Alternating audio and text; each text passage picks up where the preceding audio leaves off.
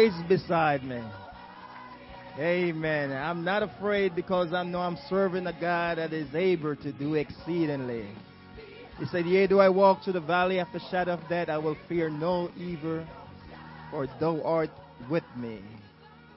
I'm so glad I'm sheltered in the arms of the Lord.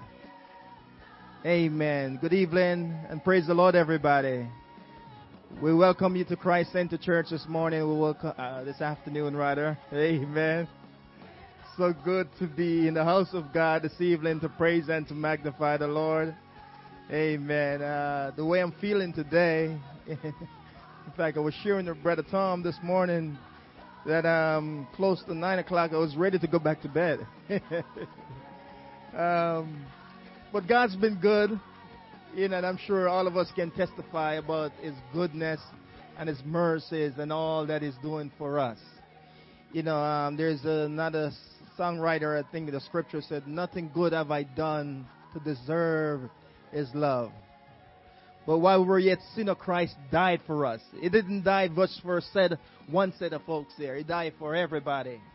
And I'm so glad that I'm a part of this great big family of God. I've been washed in the fountain. I've been cleansed by his blood. And I'm joined here with Jesus. Amen. We're going to invite you to stand with us this evening as we get right into a Bible study. We thank you again for tuning in with us, our online viewers. We thank you for tuning in with us. We pray God will touch you tonight and bless you. And we pray that for everyone that's in the house of God tonight, that God will touch you. God will strengthen all of us tonight, and God will be with us. Amen. Don't forget to keep the folks that are in uh, Houston, Texas, and in Louisiana in our prayers that God will continue to cover them and keep them. I know the storm has uh, went through and there's a lot of destruction that has left behind. So wherever you are, just continue to keep those folks in your prayers that God will continue to cover His people and that will, you know, able to, you know, you know, we're not there, um, but at least we can pray their strength and pray for covering for them. Amen.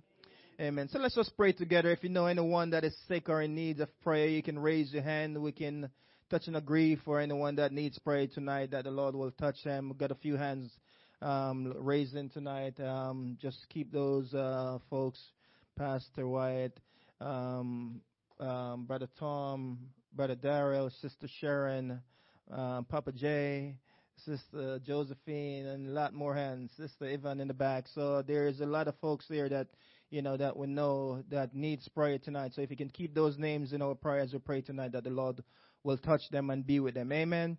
Let's pray together. Father God, we love you. We thank you for one more time to be in your presence, Lord God, where we can worship you, Lord God, tonight in the beauty of holiness, Lord God, as we give you glory. And Lord God, as we give you honor, as we thank you, Lord God, for your goodness and as for, thank you for your mercies.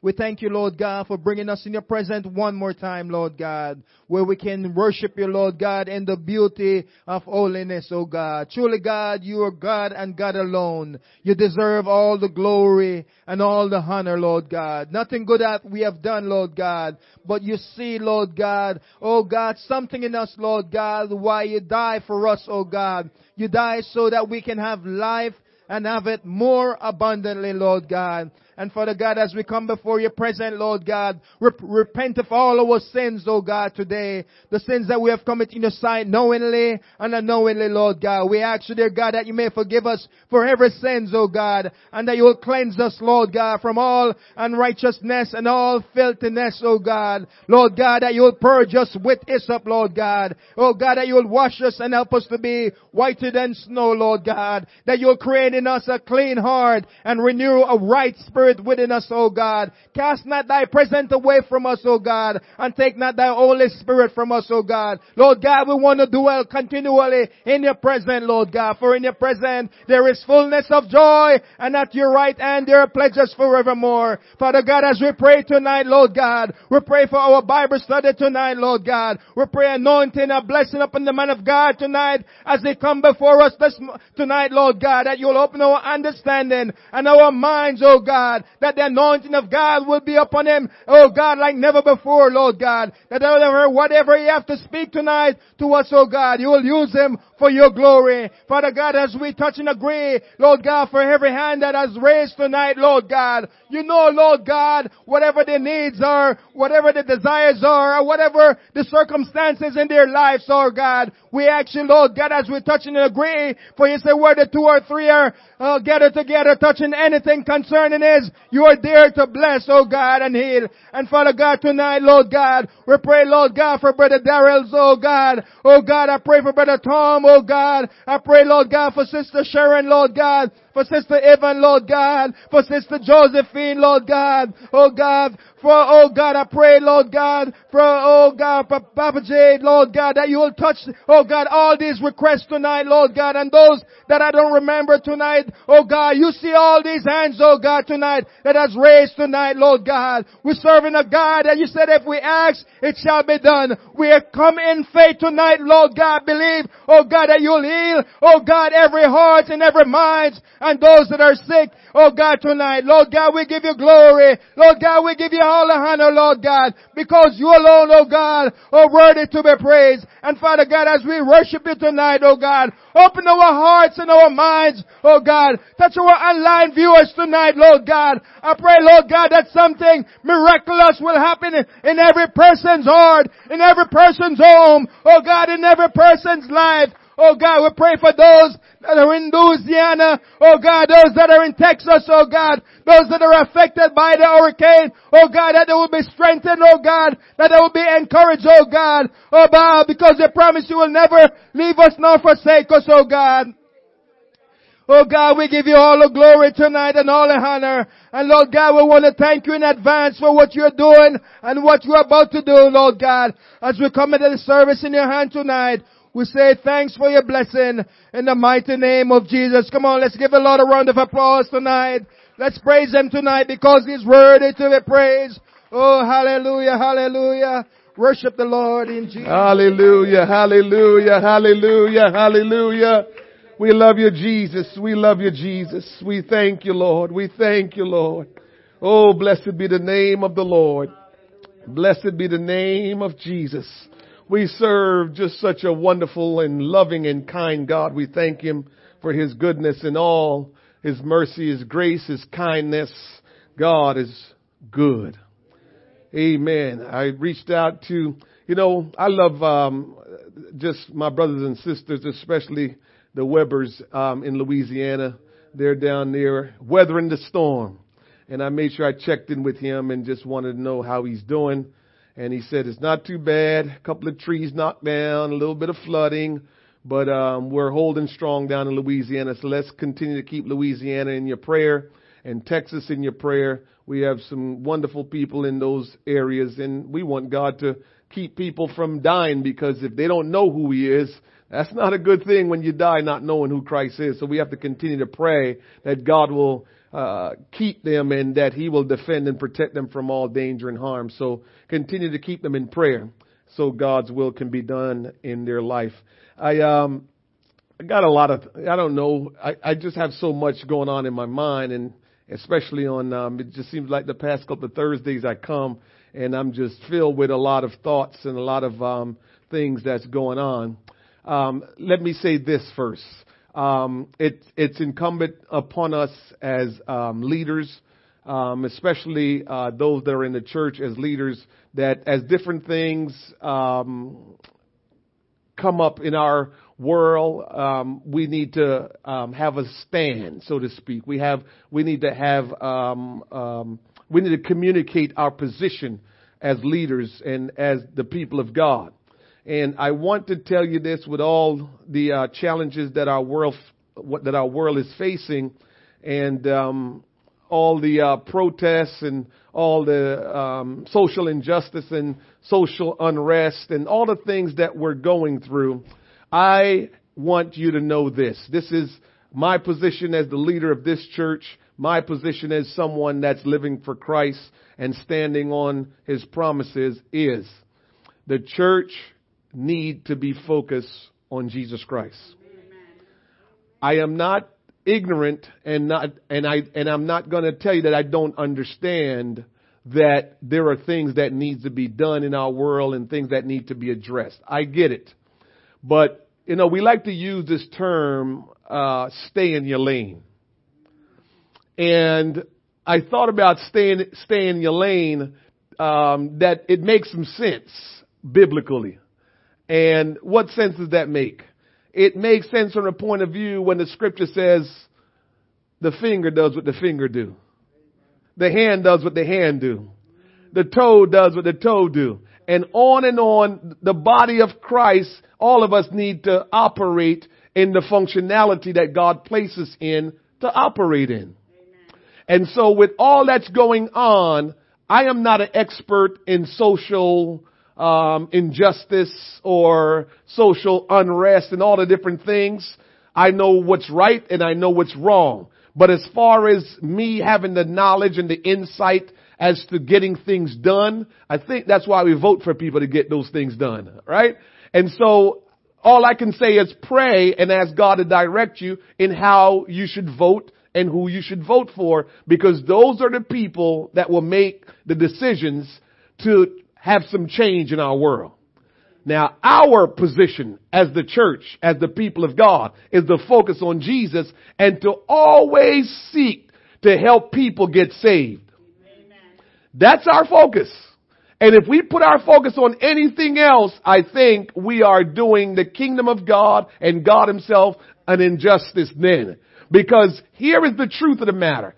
If everyone in our world was living a holy, righteous, sanctified, godly life, do you think we would be going through this kind of stuff? I didn't say we wouldn't have issues and challenges. I'm just saying this kind of stuff. Love wouldn't be an issue. Amen. Treating each other right wouldn't be an issue if people were saved.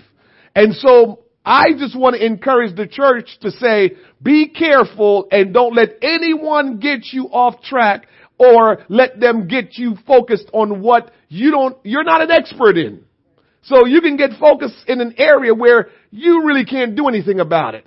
The only way you can do something about some of the things that, that, that do occur is vote right and obviously pray for the right people to be in office. That's what we can do socially. Vote right and pray for the people that God wants in office. That's what we pray about. But as far as who we are as people, Christians, our focus is on Jesus Christ and His mission for the world.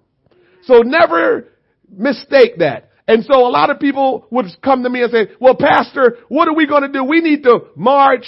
We need to protest. And I would say, if that's something you want to do, you can go ahead and do it. Whatever I do, it will be done under the banner of Christianity.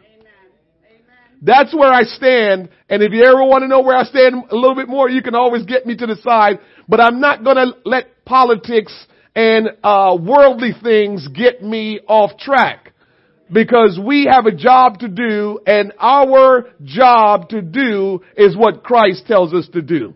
We have to be careful that we don't get pulled into other things.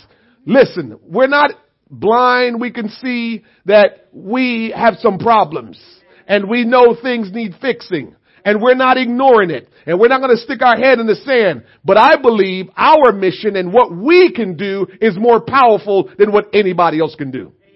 If we stay in our lane. Now we try to get out there and try to do what um, some others that might be better off than us to do then we might miss what God called us to do. There are some people out there that's equipped to help our society and to help make the right decisions to get us on the right track. We need to pray to God that He will direct us to those people, to vote for those people, and hopefully those people will get in office and we will see some change that way. But as far as the other stuff, I just believe, let me just be straight candid with you. I believe I can do more damage on my knees for half hour than you can do at the, at the Capitol building in a half hour waving your flag. That's just me. That's just me. I believe I can get on my knees and begin to call upon the King of Kings, the Lord of Lords, the all-powerful sovereign God, and I call on Him and ask Him to intervene, and He can do that. He can do things I could never do. And so that's where I feel like I have my, that, that's where my strength is. And it should be the strength of the church is when we get on our knees. I think that's where we're, we have power. And that's how we can make a difference is when we get on our knees. So I know everyone have different thoughts about that, but that's my thought and, are my thoughts and that's how I would like to move forward in this world as we continue to serve the Lord, as we continue to walk this journey. I don't want you to get off track with your focus. I'm going to show you a video in a second here because it's, it's something that I've been talking about regarding Corona. And I've been saying the coronavirus, Almighty God could have stopped it, Cheryl. We don't want to just face the fact that as Christians we have to admit that. That the sovereign God, the all-knowing God, the all-seeing God, all-present God decided to let Corona come and many people have died. Many people have lost their life. Many people have gotten sick. Why did he allow that? Only he knows. I'm not even going to tell you the answer because I can only speculate, but he knows.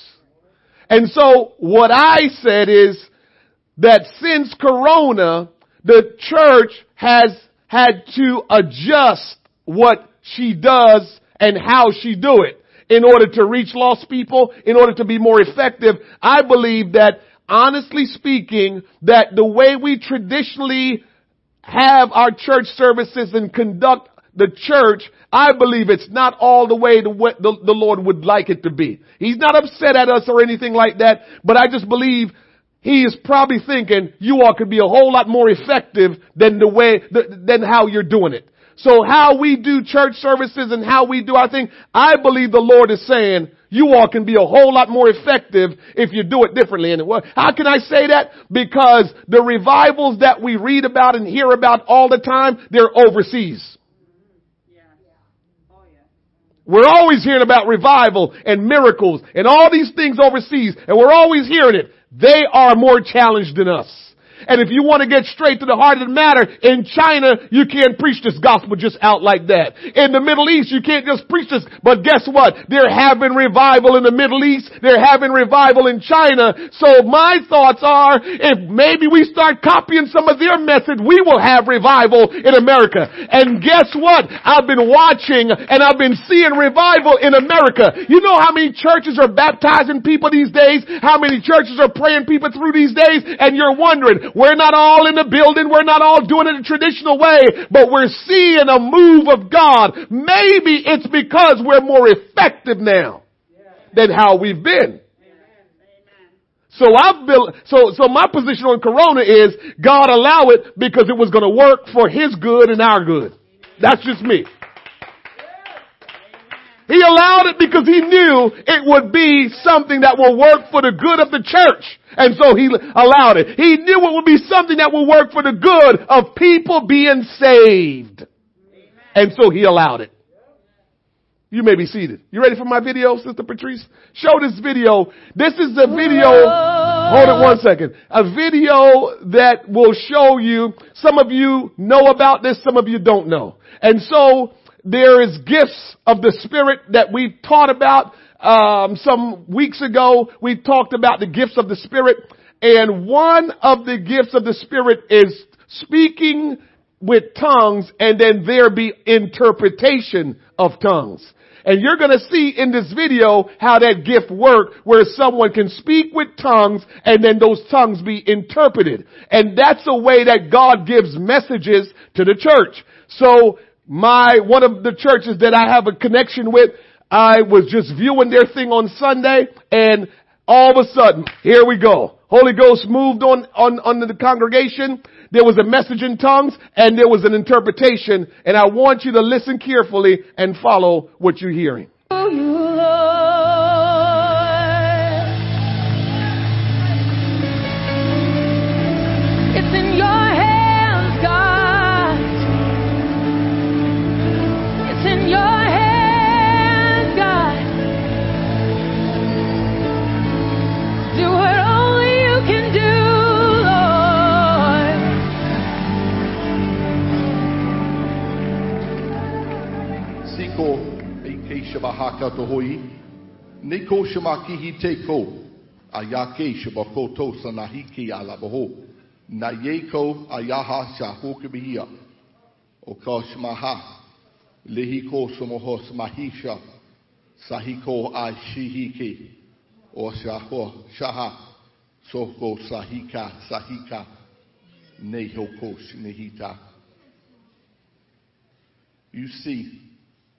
lots of changes around you. These changes are me trying to bring my people unto me. I need you to come closer to me. I need you to walk the way that my instructions have commanded you to walk. Come walk with me. And when you come and walk with me, the others will see and will follow. Come and walk the old path, the old way with me. My instructions are clear. I am calling, I am calling, I am calling. Right now, in the name of Jesus, raise your hand, receive the word. Raise your hand. Move closer to the Lord this morning. Move closer to the foot of the cross this morning. For those of you that don't know, that's the gifts, one of the gifts of the Spirit operating in the church. You notice how they were just worshiping and all of a sudden it just got quiet. The Lord spoke. He spoke through someone that spoke in tongues and then it was interpret, interpreted, uh, the English so you can understand. He says, come and walk the old. I've allowed it. You hear these key words? I know I'm not crazy when I tell you some things, man. I'm not, I, I, I can't tell you how it all worked because none of us can explain how God does what he does. But believe me when I tell you the things that I say, it's not something I conjure up and come up with in my own figment of my imagination. It's just something God is birthing out of me, something God is directing me to say or do. And I'm telling you what's going on is the Lord allowing it because he's trying to accomplish his will in the earth. He's given us the opportunity to be saved. It's up to us what we're going to do, but God is reaching for us. And He is allowing whatever He has to allow to get our attention. And so we need to start saying, God, I gotta, I gotta do what I need to do. I gotta do what I need to do. So don't you worry about Corona, social injustice.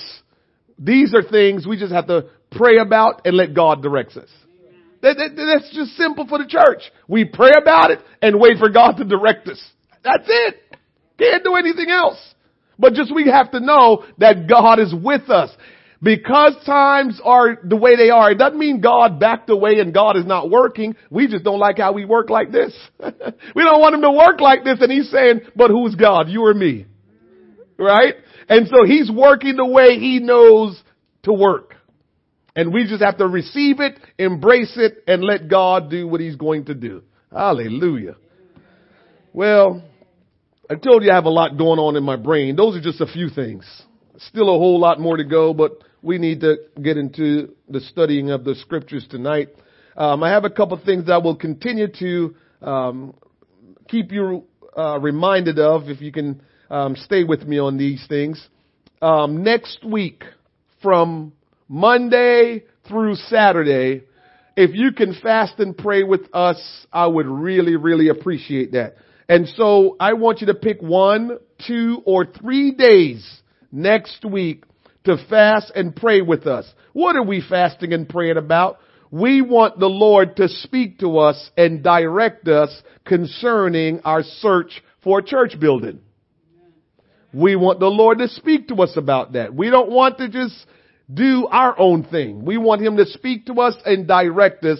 So if we can all pray and fast, we take a week of prayer and fasting and let's wait and hear what the Lord is saying to us about that. So starting Monday, again, you can choose whatever day you want next week. You can choose one day, two days, or three days, and we end the fast on Saturday. So after Saturday, that's it. Now Saturday we have our prayer breakfast, so we'll be here at 8 a.m. and we'll do a little leadership training after that as well. And so you can break your fast after that or you can break your fast later that afternoon or uh, you might not fast that day because you fast earlier in the week. And so just figure out what day is best for you just as long as all of us are on one accord knowing that next week we reserve that week to fasting and praying between Monday and Saturday and we want the Lord to speak to us concerning our building search. Amen. We want 1.7 million to purchase this property that we've seen and we want it to be the will of God. If it's not the will of God, then God will speak to us. So keep that in mind. Also, Tuesday, September the 8th at 7 p.m., we're having our second uh, Zoom CCC family meeting.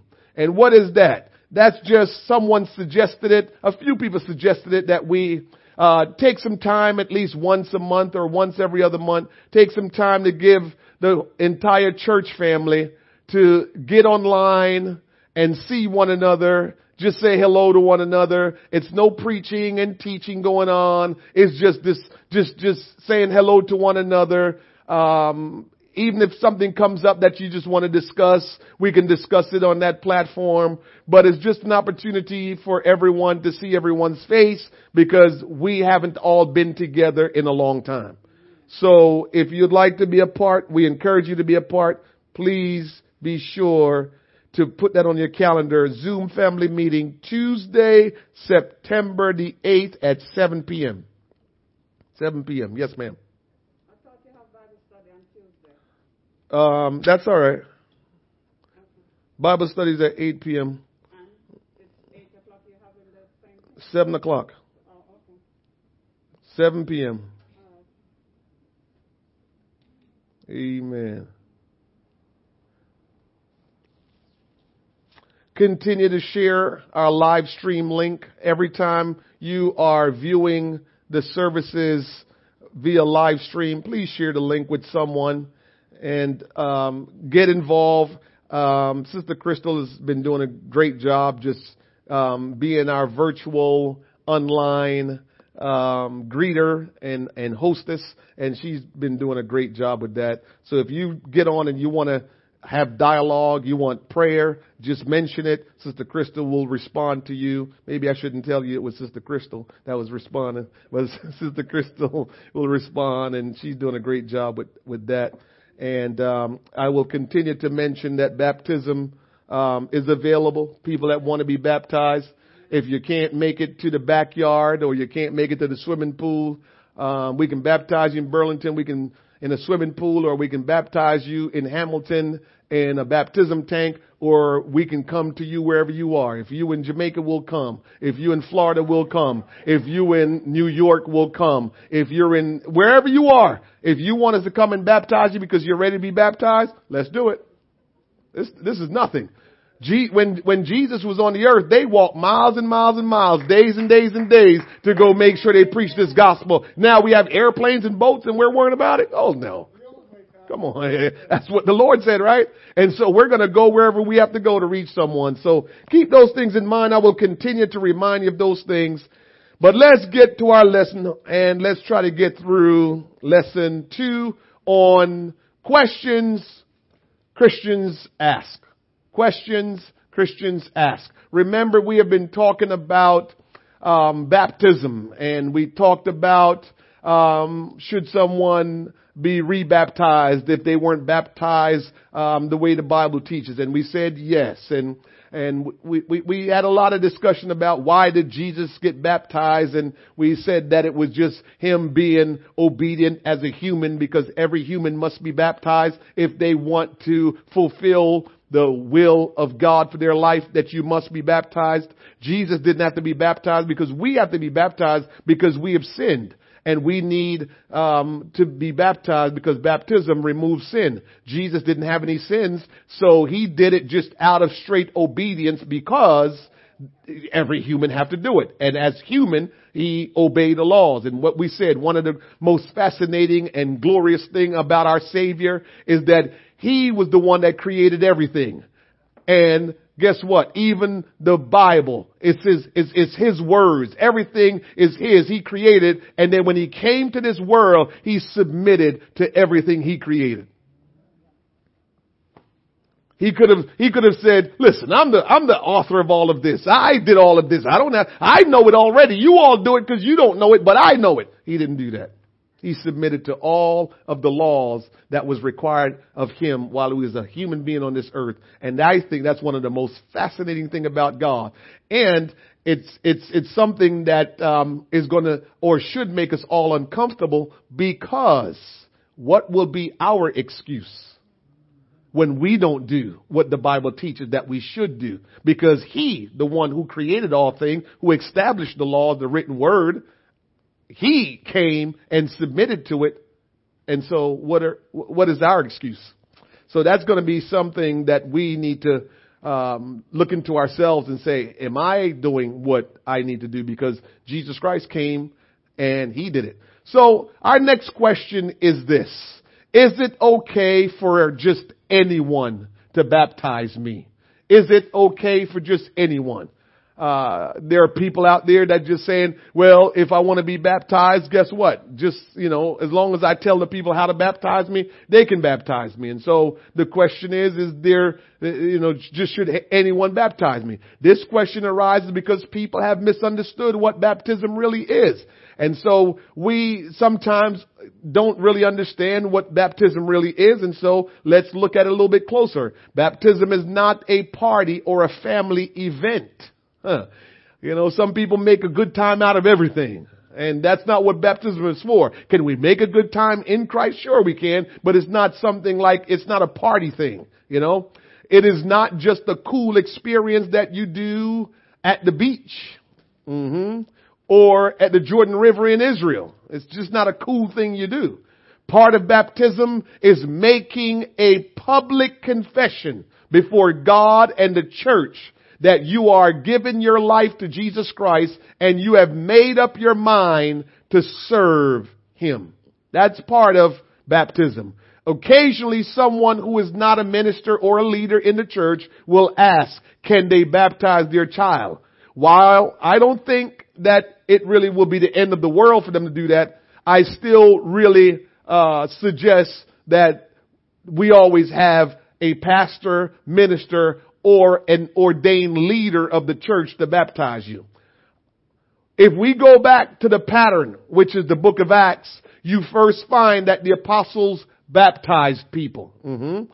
Then you find Paul saying something to the church uh, people in Corinth, uh, in 1 Corinthians 1 and 14, he says, I thank God that I baptized none of you except or but Crispus and Gaius.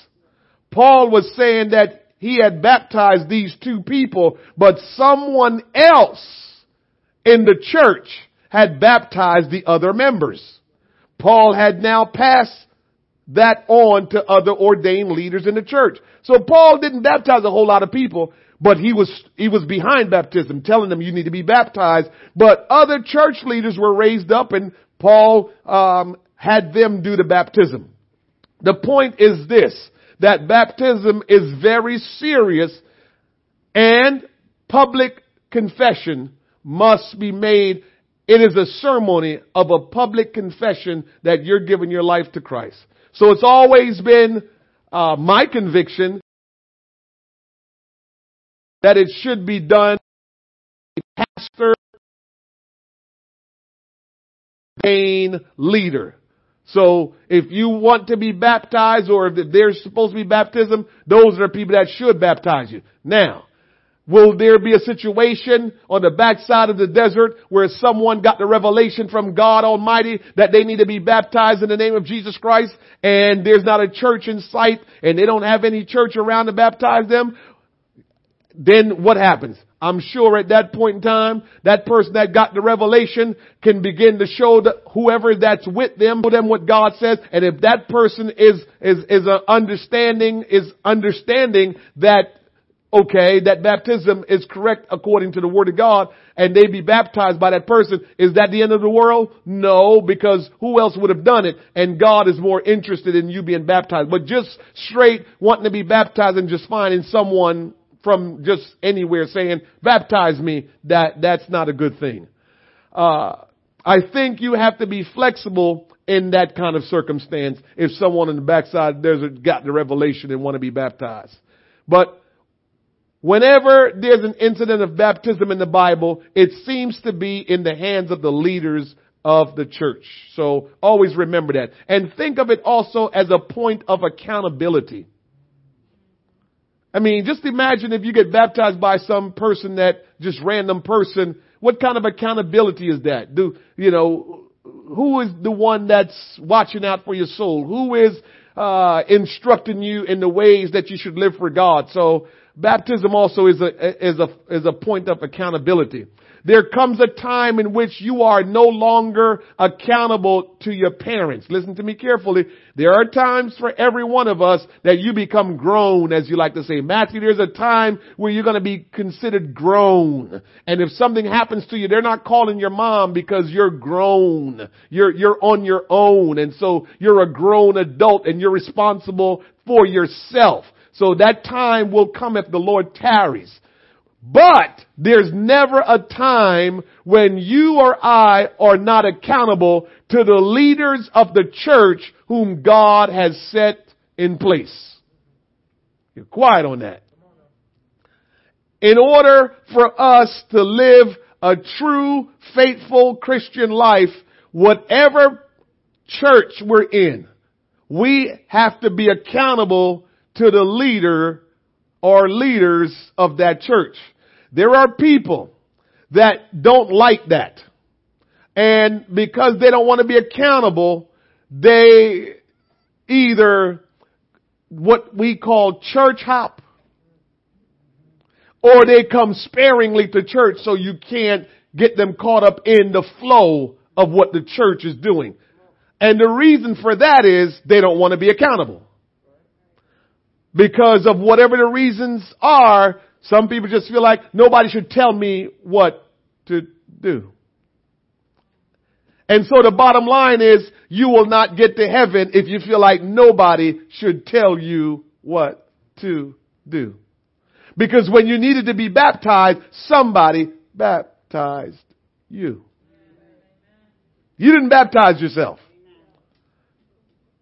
And so if you go through all of scripture, God has always had someone leading. And people are accountable to that leader. And he hasn't changed that format. And so for all of us, we must be accountable to someone. So if you're in a local church, you know, one of the things that's very interesting is this. Some people feel like I don't, I can't be accountable to that pastor. And that's fine. But find a pastor that you can be accountable to. And usually a person who says, I, I don't want to be accountable to that pastor, they will probably never be accountable to any pastor. They just started out with that one to, you know, they come up with reasons and things like that to say, hey, I can't be accountable. That's fine. But I'm here to tell you that if you can't be accountable to anyone, you will not make it to heaven. Because there's more going on in your heart. Remember what I told you about submission. I learned a long time. When you get to know Jesus, you understand that your submission to a man or a woman that's leading a church, if you want to be at peace with yourself, understand that submission that you de- demonstrate or display, that submission is really to God. Because what God will challenge you to and say is, so you're telling me, this is what God will say to all of us that decide that we will not submit and we will not uh, uh, be accountable to anyone. You know what God is going to say? So I see you don't trust me. You think I am going to let someone take advantage of you? You think I'm going to let someone abuse you? You think I'm going to let someone destroy your soul when all you're doing is obeying me? Y'all quiet on this. I learned that years ago. That God will not allow me to be destroyed by anyone as long as my actions, my motives are that I am trying to do my best to obey God. And so if I'm doing my best to obey God, guess what? God will see to it that I'm fine. Why we don't submit or we're not accountable is because we don't have confidence in God. And you can lie if you want, say, oh I do, but I don't want to hear it. Don't want to hear it. Because if God allowed a pastor that's in that church to not be good to you for a while, it's because God is trying to develop something in you.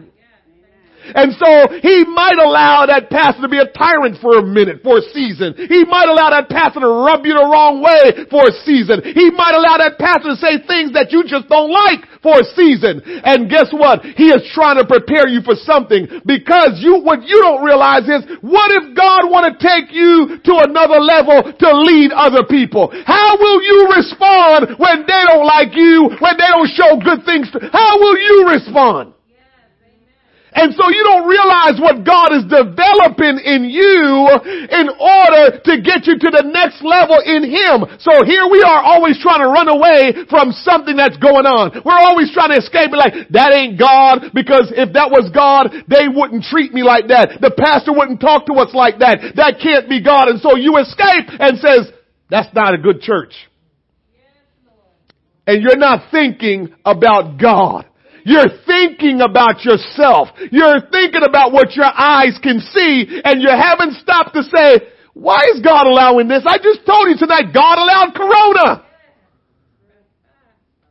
So if God is allowing Corona, He will allow some things to happen in your life that's gonna get you just right for the next level of leadership in your life or to the next place of your journey in Christ. But you don't want to do that. As a matter of fact, because we just all want to, we just think that we could just live for God the way we want. It's almost like we're trying to tell God but don't want to pass it off. Don't want to be honest to say we're telling God how we want it. God, this is what I want to do in the church. God, this is how I see myself in the church. And then he probably have to do you like Job. Where were you? When I stretch forth the heavens and the earth, you come tell me some mess about how you want to live, how you want to serve in the church, what you think your role should be. And God is saying, are you kidding me? So the bottom line is we have to realize that we have to be accountable.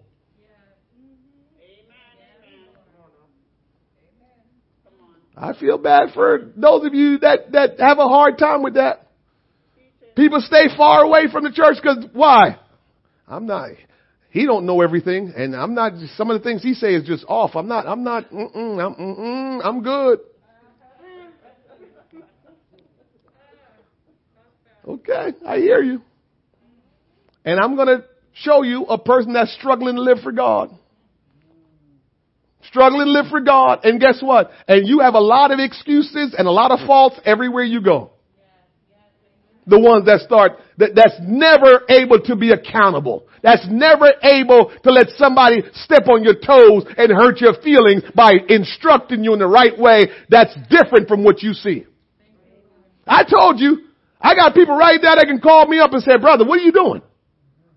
Give me a hard time, work me over. Because I trust God.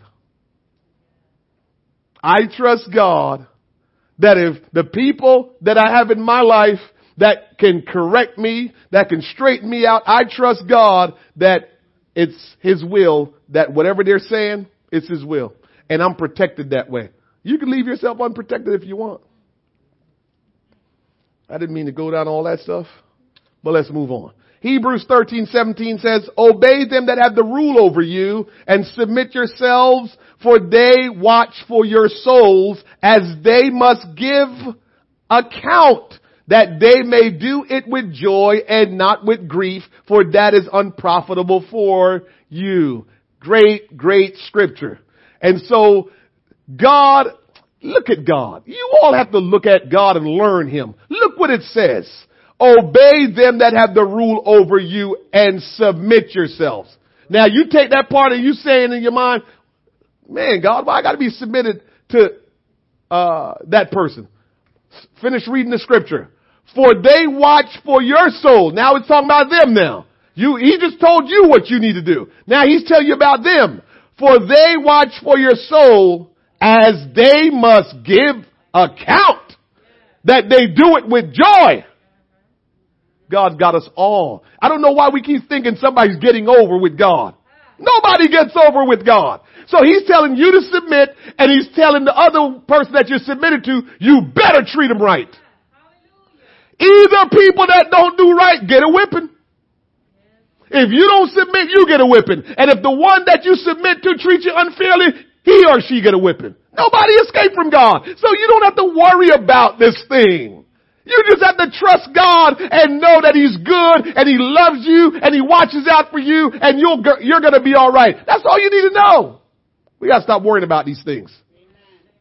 Now, there are people who says they were baptized by immersion in the name of Jesus Christ, but it was by a pastor or a church leader who doesn't believe that the only way uh, to be baptized is in the name of Jesus. And some churches out there will baptize someone nearly any way they want to be baptized. Do you know there are churches that you say you want to get baptized and they're not even sure how you should be baptized? Let me tell y'all something.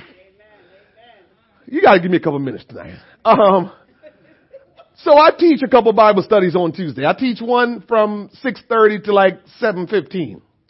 And so, obviously if I'm teaching the Bible study, this person's a new convert.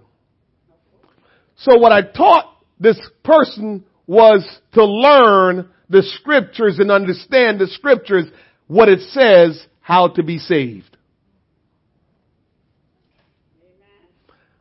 Now, this person has some friends that's been saved years and years and years longer than him, and they're happy that he's going to church, and they have good times together, and sometimes they even have discussions about God, because they're all Christians.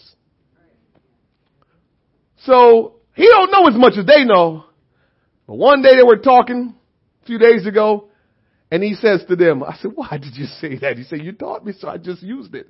I, he, they're sitting around talking, so he said to his friends that's been Christians way longer than him. So if somebody asks you how to be saved, you know how to be saved? And they said, well, I always tell you guys, just believe. He said, just believe. What if you believe and it don't work? This is the new convert talking to them. I told you, if you ever get a home Bible study, oh, please. So they was like, well, he said, well, let me show you. And he took them to John 3, 1 through 5. Nicodemus said, you know, uh, can we be born the second time by entering into our mother's womb? And, and he, you know, Jesus told him, you know, except you be born again of water and of spirit, you cannot enter the kingdom of God. Then he showed them that. Then he took them to Acts 2.38 where it says repent and be baptized everywhere. He says, that's how you get saved. I'm telling you all, there are people that's been doing this thing for a long time. That's why if you all just take a little bit of what you hear in this church and use it, you can't sit on it. You have to take it and do something with it. If you do it, you will be inspired to keep on going. But if you do nothing, you will not be inspired. This dude, this new convert, he tried the stuff we talked about in the home Bible study. Now he on fire. Like, oh, that worked. I said, yeah, it worked. It's the word of God. It's not my words. It's the word of God. But he's excited to know that he is learning about God where he understands what he should do and how he needs to walk with God and move forward. He's learning that. And some of us are discouraged and, and, and, and, and, and are not connecting like we, we need to because we don't feel like we're learning. You know more than you think. If you're in this church, you know more than you think. And if you will begin to just use, speak the things that you're hearing coming from this pulpit, you're gonna realize how much you know. But if you don't do anything about it, you're gonna always not have any confidence and worry about, well, what if I say this? What if I make a mistake? And all of this stuff. Just start opening your mouth and speak the things that you've heard. Study out what you're hearing and you'll see God do some great things. Mm-hmm. I believe the person who baptized you should be an example of truth. They should believe and practice truth. Because in order to invoke the name of Jesus over someone in baptism, you really have to know who Jesus is. So the person that's baptizing you must know who Jesus is to invoke that name and it means anything. You cannot believe that Jesus is part of a trinity and be baptizing people in the name of Jesus Christ because you're confused. I don't want you baptizing me when you think Jesus is part of a trinity and, but you're saying in the name of Jesus Christ because I told you. No, no, no. I want somebody that believe it wholeheartedly. You can't really believe that Jesus is, is, is two gods and baptize me. So we gotta know this thing for ourselves. You must believe like John, John's gospel say it in the beginning was the Word, and the Word was with God, and the Word was God, and the Word was made flesh and dwelt among us. And we know that Jesus Christ is God Almighty manifest in flesh. Mm-hmm. And also, another question, why don't you baptize babies? First answer is because it's not in the Bible. Why don't you baptize babies? It's not in the Bible. You've never seen a baby got baptized in the Bible. So churches that's practicing that, I don't know what, what their reference point is because the baby never got baptized in the Bible. Second answer would be because if you stick to the Bible's instruction for baptism as found in Acts 2.38, it must proceed by repentance. So you should not get baptized until you repent. Peter said, Repent and be baptized, every one of you, in the name of Jesus Christ for the remission of sins. Babies cannot repent. so it doesn't make sense to baptize babies. That's why we don't baptize babies. Not in the Bible, and babies cannot repent. And not until you know how to repent and when you know how to repent, it means that you understand wrong. You understand what sin is. You understand who Jesus Christ is. It's when you get to that point where you understand who is Christ, what sin really is, and understand what repentance is. That's when a person should be baptized. And obviously, a baby can't do that. Mark chapter 10 verse 13, and they brought young children to him that he should touch them, and his disciples rebuked those that brought them. But when Jesus saw it, he was much displeased and said unto them, suffer the little children to come unto me and forbid them not, for of such is the kingdom of God. So we know babies are, they represent the kingdom of God. So they're already a part of the kingdom of God. So that's what you have to know about babies. Verily I say unto you, whosoever shall not receive, whosoever shall not receive the kingdom of God as a little child, he shall not enter in. So little children enter in. Okay? Jesus said these children are already saved and you need to become like these little children. So that's why we don't baptize babies. Amen? How old should a child be before they get baptized? Okay? We can't really say. It's back to what I just said. Do they know who God is? Can they repent? Uh, if, if, if they know God and they understand repentance and sin, then they can be baptized. And so not until they come to that place to understand that. So when a child is old enough to totally understand what repentance means and what baptism means, they are ready to be baptized. The age differs because as we know, children mature in a different, you know, at, at different levels. And so you will probably see, uh, baptism of children. They start getting ready to be baptized somewhere between nine and 12 years old. Nine and 12 years old. Um, sometimes is where you find children beginning to understand repentance, beginning to understand um, what what um, baptism really mean, who God really is around those ages. And so that's usually um, around about a good time that you will probably notice kids begin to um, uh, come and say, I want to be baptized. And so that's a good age to kind of gauge uh, when a child is getting ready to be baptized. Amen? Amen.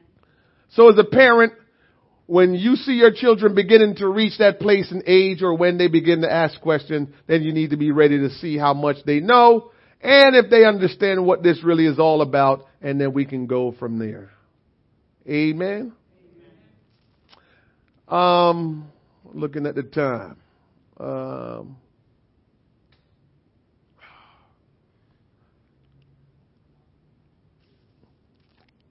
all right. Let me give you this last question because I promised it last week and I don't like to make promises and not keep them. Um, I'm skip one of my questions. So one of the questions I'm skipping tonight is, does Satan know the scriptures? But you all know Satan know the scriptures. All right. So I'm not going to get into that one. But the question I will finish up tonight with is this. Why do I exist? Why do I exist? Everybody needs to ask themselves that question. Why do I exist? Why do I exist? We need to ask ourselves that. That's the most fundamental question of life. Why do I exist? And if you haven't asked yourself that, you need to ask yourself that. Why do I exist? And I followed that process out uh, many a times back in the day. You know, just watching the process over years, how people are born and they go through the whole cycle of growing up and then they have family and then after they have family, they get old, they die, the family, you know, the cycle. To me, that doesn't make a whole lot of sense. It's only me.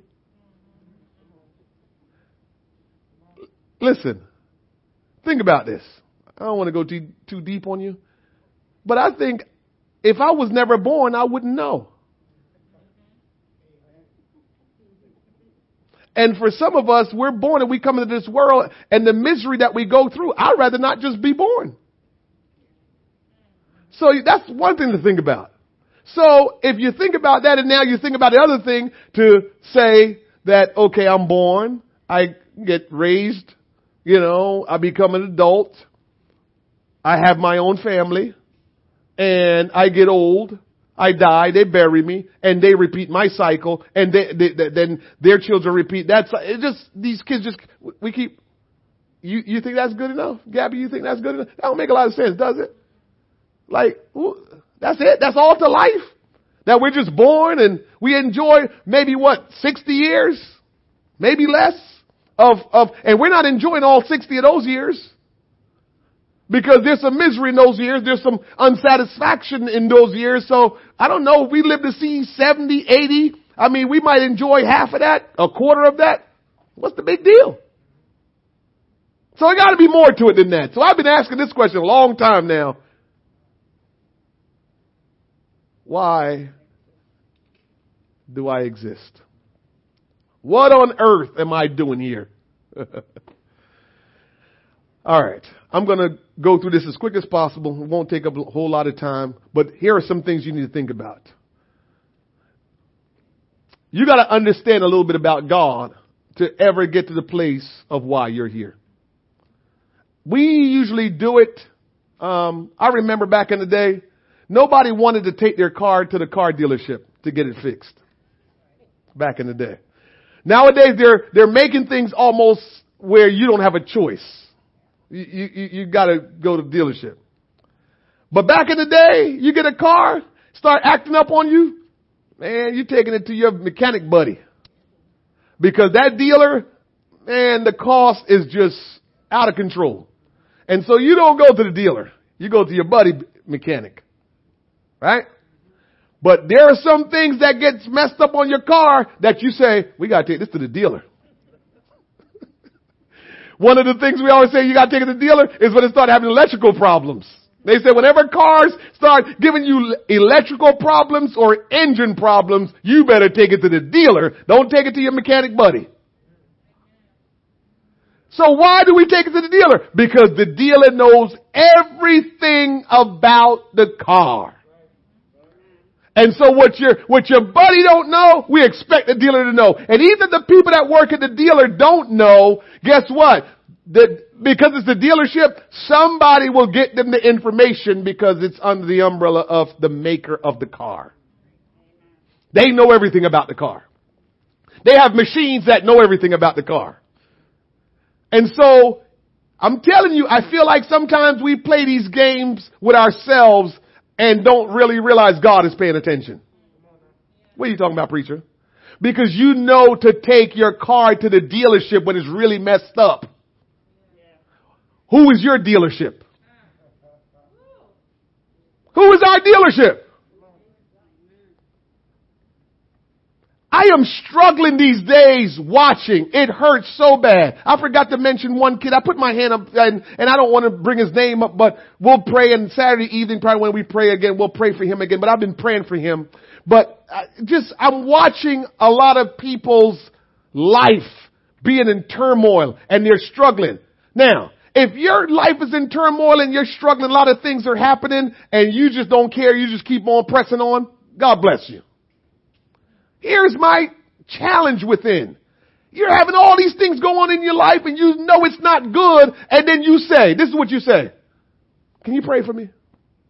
And in my mind, I keep on doing this. I'm not understanding that, Jesus. I'm not understanding. I'm just telling you, I'm just being transparent. No, I am. I'm, I'm trying to understand that. Why would you come to me to say, pray for you? Now I understand we like to say, pray for me, pray. I get all that. But if I'm desperate enough and I know I can go to the same person you go to, you know what I thought about? Sister Sylvia, you know what I thought about? That if you knew a millionaire, that you can get anything from that millionaire, anything you want. And I said to you, man, I'm behind on my mortgage three months. Can you talk to your millionaire buddy and see if he can let me get some money to pay my rent? And you say, no problem. You always take care of me. And you go to your millionaire buddy and get whatever amount of money I need and you come back and give to me. And I go, and I do this ever so often and you always go to your millionaire buddy and get me some money. You don't think one day I'm going to say, I want to meet your millionaire buddy. Because in my mind, I'm thinking, maybe if I get closer to him, I can get more than what she get. Oh, somebody here. Yeah, come on. You, you, I don't know why we think that we gotta get this thing right. So maybe if I get close enough to her millionaire friend, maybe he'll like me just like he like her, or might, might like me more. That's, that's how we think. That's how we think. Her millionaire friend will like me more when he meet me, and now I can get the money for myself. I don't have to talk to her no more about what I need. Well, that's the Lord. We're not understanding that Jesus is ready and available and saying, I'm here for you and we won't go to Him, but we walk in misery. We walk in pain. We walk in destruction. We walk in shame. We walk in all of the different things of this life and not go to Jesus. I don't get it. I'm trying to figure it out. Say, Lord, why they never come to you, but they are hurting? Why they don't come to you, but they need help? Why? I am lost. Amen. Trying to figure it out why we don't go to Jesus when we know He has the answers. Listen. Why do I exist? Existing demands something of the thing which exists. Once you exist, there's something that is going to be demanded of you.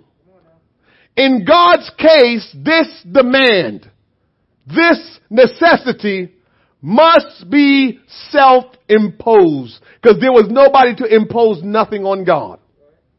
So he self-imposed on himself a reason for existing.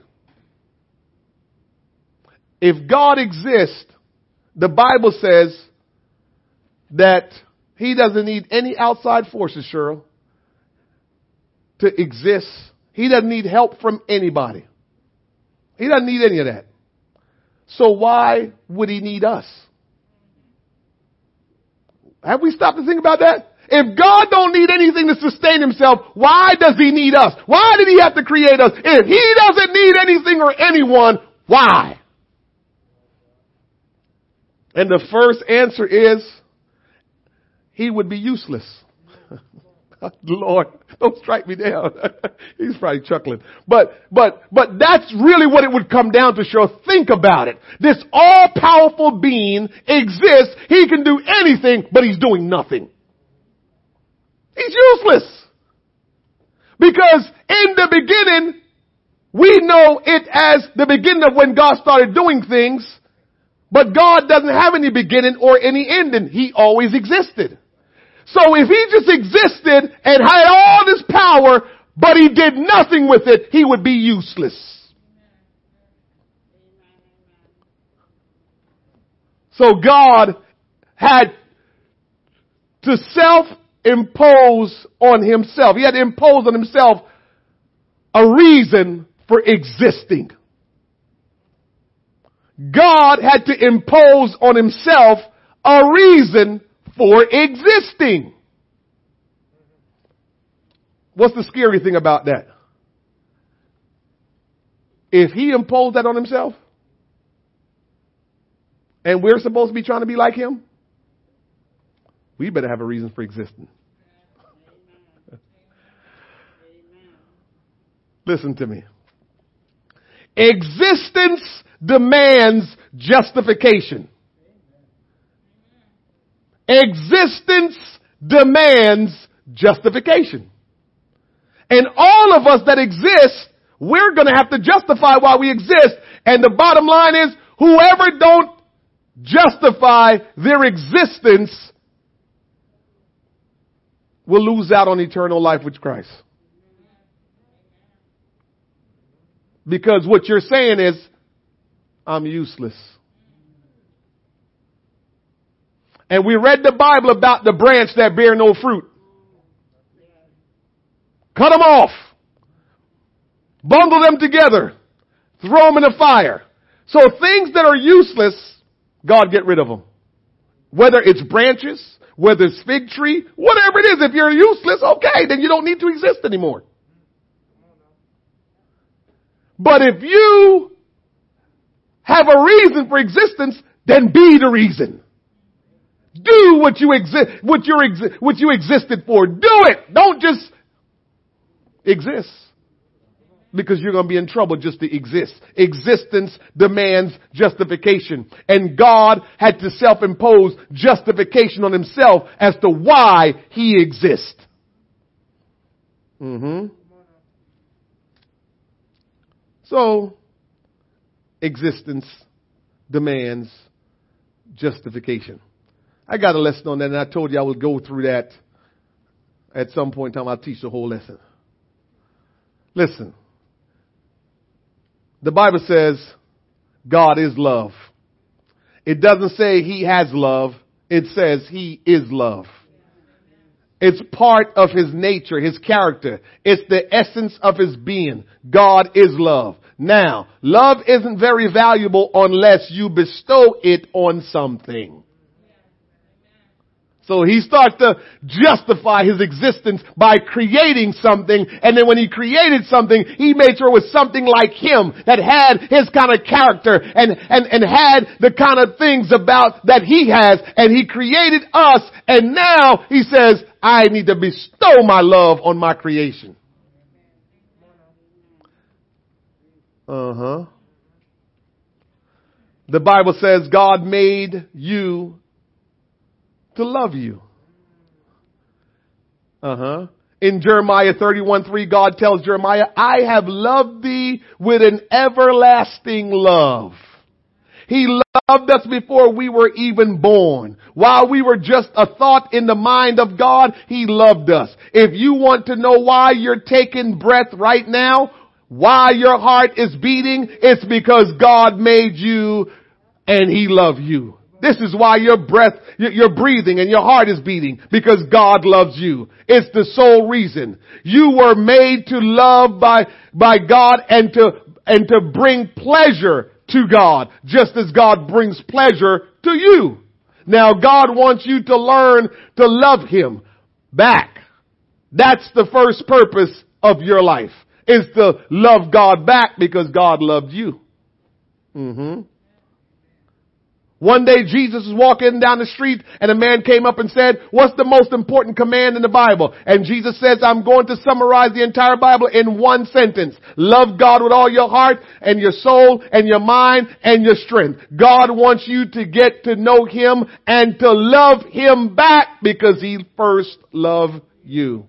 So that means when you get up in the morning, you ought to sit on the side of your bed and say, God, if I don't get anything else done today, I want to know you a little bit better and I want to love you a little bit more. because if at the end of the day you know God more than you love, uh, if you get to know God more and love God more, you have accomplished something. Mm-hmm. Uh-huh. If on the other hand, you have accomplished all kinds of things and achieved many, many successes in this life, but at the end of the day, you don't know God any better or love Him anymore. You have missed the primary purpose of your life. So God is not telling you to do some things to be able to accomplish things and what we would call in this world success. He's not telling you not to do that, but what He's saying is, that's not your purpose. To be the best scientist in this world is not your purpose. To be the president of the United States of America is not your purpose. To become a millionaire and give money to the poor is not.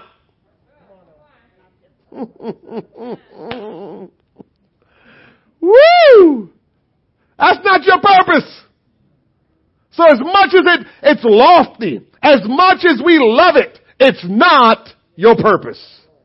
Because God didn't put you on this earth just to mark things off your to-do list or your accomplish list. He put you here to know Him and to love Him. That's why you're here. To know God and to love God.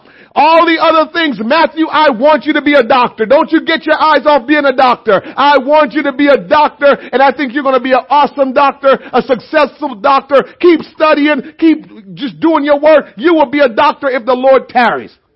It's not your purpose. I want that to be clear. I will encourage every one of you to do great things. That's not according to God's purpose for your life. But I still want you to understand your purpose is to know God, love God, and fulfill His purpose for your life. Nothing wrong with being a doctor. Nothing wrong with being a lawyer. It's not your purpose. But we need lawyers. We need doctors. We need airline pilots. We need all those people. But that's not your purpose. Gotta understand that. Alright, let me finish up here. The owner's manual of life is the Bible and your creator is God. It is only as you get to know God, you will discover your true purpose. And then to go after Him with all your heart, all your mind, all your soul, and all your strength. There's a whole lot more that I can tell you as to why you're here. What is your reason for being created? But I had so much to say tonight. I think this is enough. And so we'll end right there. Let's stand. Did any questions come across the wire tonight? No? All good? All right. Anyone have any question in the house tonight? No? All good? All right. Let's thank God for His word tonight. Let's just talk to Him for a moment before we leave this place. Lord Jesus, there's so much for us to learn about you. Lord, there's so much that needs to be changed within our heart and how we conduct ourselves in this world. Lord, I pray that you will allow the words that's been spoken tonight through me, Lord God. That you, Lord God, will see to it that every word that you allow me to speak tonight will take root into this soil, our heart. And that it will grow and produce good fruit. And that my God, whatever we have heard here tonight, we will receive it and begin to apply it to our life. Begin to exercise it, Lord God. All the things we've heard, Lord God, move on us, will you please, Lord, that we will begin to live these things out, that we will, oh God, truly trust you and obey you and, and just follow after you, Lord God, and understand who we are as a people, Lord God. Understand why we exist and trust your will for our life. I pray, Lord God, that you'll break the strongholds in our life, Lord God, and that you'll set our mind free, Lord God, from being, uh, oh God, cumbered about with all kind of thoughts that have us off track, Lord God. I pray that you'll help us to be refocused on you, Lord God, for Lord, we need to be focused on you in this hour more than we've ever been. Help us, Lord, that we're not distracted. Help us, Almighty God, that we will not go in our own ways. Help us, Almighty God, that we will not not allow the cares of this life, Almighty God, to trip us up. The cares of this life to send us in the wrong direction. I pray tonight, Father, that there will be a move of your spirit that will come upon every one of us, uh, whether it be now or in our private time, Lord God. Will you move on our heart? Uh, will you speak to our heart? Uh, will you remind us of your word? will you teach us and lead us in how, oh God, we will fulfill your commandments and your instructions? Uh, will you help us tonight, Almighty God? Uh, will you help us, oh God, that we can truly, oh God, walk in our purpose uh, for why we exist, Lord God. Oh Father, I pray tonight that you will truly hear our cry and you will let it be so according to your will as we've called on your name. We thank you for loving us with this everlasting love. We thank you, Lord God, for keeping us and showing us mercy and grace that that we do not deserve. Uh, Father, I pray tonight, uh, your will be done, your kingdom come in all of our lives, and that Lord, the lesson that we heard tonight, Lord God, will have great impact uh, and will bring about change that we will not be the same again. We thank and praise you. Open our eyes to see the way you want us to see. Give us the courage and the boldness we need to do what you want us to do. Show us how we will make a difference in this world, how we will impact change in this world. Will you show us, Lord God? For we are your children. We are the children of God who are called by your name. And Lord, tonight we ask that you will show us, direct us, Help us to walk in truth and in the authority of the Lord and in boldness, Almighty God, in you, uh, that we will fulfill our purpose, uh, that we will contribute, Lord God, uh, to lives being changed. oh God, that we will contribute to people being saved, and we will contribute to people being delivered, because Lord, we went and we submitted ourselves to you, that you will work in us and through us. We love you, Jesus. Jesus. We adore your great God and we ask your will to be done. Hear us tonight from heaven, Lord God, and let your will be done. In Jesus' name we pray. Somebody say in Jesus' name. I love you, church. God bless you. Have a great evening in Jesus' name. Thank you for tuning in and you have a wonderful night. Hallelujah.